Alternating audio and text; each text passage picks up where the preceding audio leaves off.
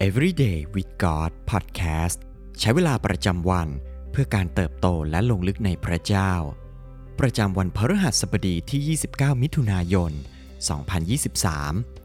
ซีรีส์ความเชื่อที่ต้องประกาศออกไปวันที่สี่การประกาศที่น่าดึงดูดต่อผู้มีสติปัญญา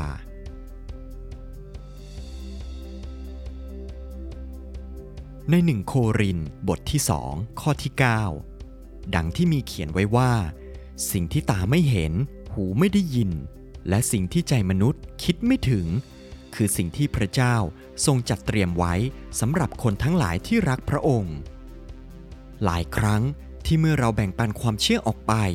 และพบว่าบางคนไม่เชื่อในพระเจ้าเพราะพวกเขามองไม่เห็นพระองค์อันที่จริง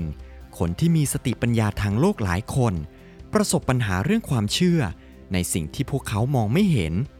พวกเขามักจะเชื่อสติปัญญาของตนและสิ่งที่พวกเขาไว้วางใจได้เท่านั้นหากเรามีโอกาสได้อ่านพระคัมภีร์ภาคพันธสัญญาใหม่หลายๆเล่มก็อาจเป็นไปได้ว่าเราอ่านงานเขียนของอัครทูตเปาโลผ่านตามาบ้างเปาโลเป็นคนมีการศึกษาดีมีสติปัญญาหลักแหลมและครั้งหนึ่งก็เคยเป็นผู้ข่มเหงพวกคนที่เชื่อในพระเยซูเสียด้วยซ้ำแม้พระคัมภีร์จะไม่ได้กล่าวอย่างชัดเจนแต่ด้วยลักษณะต่างๆที่พระคัมภีร์บรรยายถึงเปาโลเราอาจกล่าวได้ว่าเปาโลก็เป็นคนยิวที่เย่อหยิ่งและอวดรู้มากคนหนึ่งแต่ในวันหนึ่งขณะที่เปาโลคนจองหองกำลังข่มเหงและไล่ฆ่าคริสเตียนอยู่นั้นเขาก็ได้รับการเปลี่ยนแปลงในกิจการบทที่เก้าข้อที่สามถึงข้อหกขณะที่เซาโลเดินทางไปใกล้จะถึงเมืองดามัสกัสทันใดนั้นมีแสงสว่างส่องมาจากฟ้าล้อมรอบตัวท่านท่านก็ล้มลงที่พื้นและได้ยินพระสูรเสียงตรัสว่าเซาโลเอ๋ยเซาโลเอ๋ยเจ้าข่มเหงเราทำไมเซาโลจึงทูลถามว่าองค์พระผู้เป็นเจ้าพระองค์เป็นใครพระองค์ตรัสว่าเราคือพระเยซูผู้ที่เจ้าข่มเหงจงลุกขึ้นเถิดและเข้าไปในเมืองจะมีคนบอกให้เจ้าทราบว่าเจ้าต้องทำอะไรเปาโลเปลี่ยนจากผู้ที่ข่มเหงและทำร้ายคริสเตียนมาเป็นผู้ที่หนุนใจและสั่งสอนคริสตจักรแม้เขาจะได้ยินความจริงเรื่องพระเยซูมานานนับปีแต่เปาโลก็เลือกที่จะปฏิเสธพระองค์เพียงเพราะว่าไม่สอดคล้องกับทุกสิ่งที่เขาได้เรียนรู้มาทั้งชีวิตแต่ในวันนั้นบนถนนที่มุ่งไปยังเมืองดามัสกัสเปาโลได้มีประสบการณ์อันแสนอัศจรรย์กับพระเยซูอย่างที่สติปัญญาของเขาไม่อาจเข้าใจหรืออธิบายได้วิธีการประกาศข่าวประเสริฐแบบนี้ซึ่งน่าดึงดูดใจสำหรับคนฉลาดฉลาดอาจไม่ได้เหมาะกับคนทุกคนแต่พระเจ้าก็ทรงมีแผนการต่อเราแต่ละคนอย่างเจาะจงแม้บางครั้งเราอาจรู้สึกว่าเราไม่เหมาะกับการประกาศข่าวประเสริฐแบบต้องใช้ตรรกะเหตุผลแบบนี้แต่ถึงอย่างนั้นก็อาจมีบางเวลาที่พระเจ้าจะทรงวางเราไว้ในจุดที่เราอาจต้องตอบคำถามมากมายและอาจดูเหมือนว่าในหลายๆคำถามนั้นเราจะไม่มีคำตอบในหนึ่งเปโตรบทที่สามข้อที่สิบห้าแต่ในใจของพวกท่านจงเคารพนับถือพระคริสต์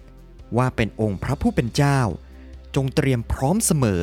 ที่จะอธิบายกับทุกคนที่ขอทราบเหตุผลเกี่ยวกับความหวังของพวกท่านพระคัมภีร์หนุนใจให้เราทุกคนใช้เวลาเรียนรู้สิ่งใหม่ๆเกี่ยวกับพระเจ้าผู้ทรงแสนอัศจรรย์ของเราเพื่อเรา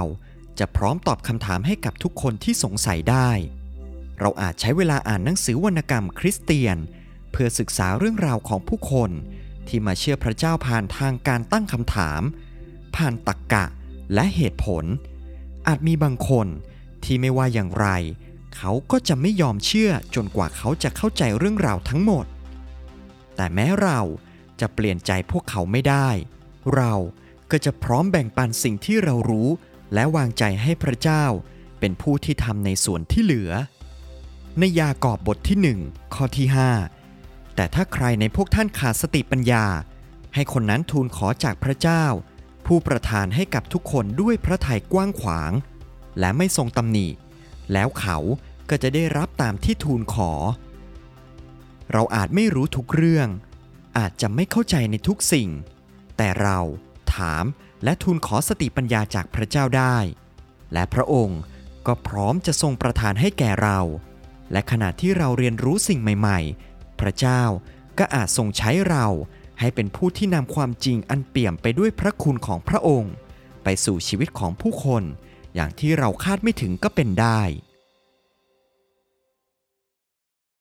สิ่งที่ต้องใคร่ครวญในวันนี้เราจะเตรียมพร้อมเสมอที่จะอธิบายกับทุกคนในเรื่องความเชื่อและความหวังใจในพระคริสต์ของเราได้อย่างไร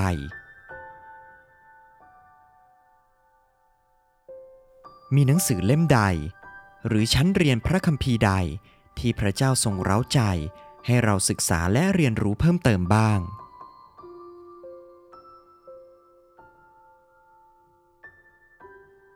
ให้เราอธิษฐานด้วยกันครับพระเจ้าที่รักเราขอบคุณพระองค์ผู้ทรงสร้างเรามาให้มีสติปัญญาและเป็นพระฉายของพระองค์ขอทรงช่วยเราให้ยำเกรงพระองค์ขอทรงประทานสติปัญญาเพื่อเราจะเรียนรู้สิ่งใหม่ๆเพื่อเราจะตอบแก่ทุกคนที่แสวงหาพระองค์ได้ขอทรงใช้เราและนำเราให้ได้กล่าวความจริงอันเปี่ยมด้วยพระคุณของพระองค์เราสรรเสริญพระองค์อธิษฐานในพระนามพระเยซูคริสต์เจ้าเอเมน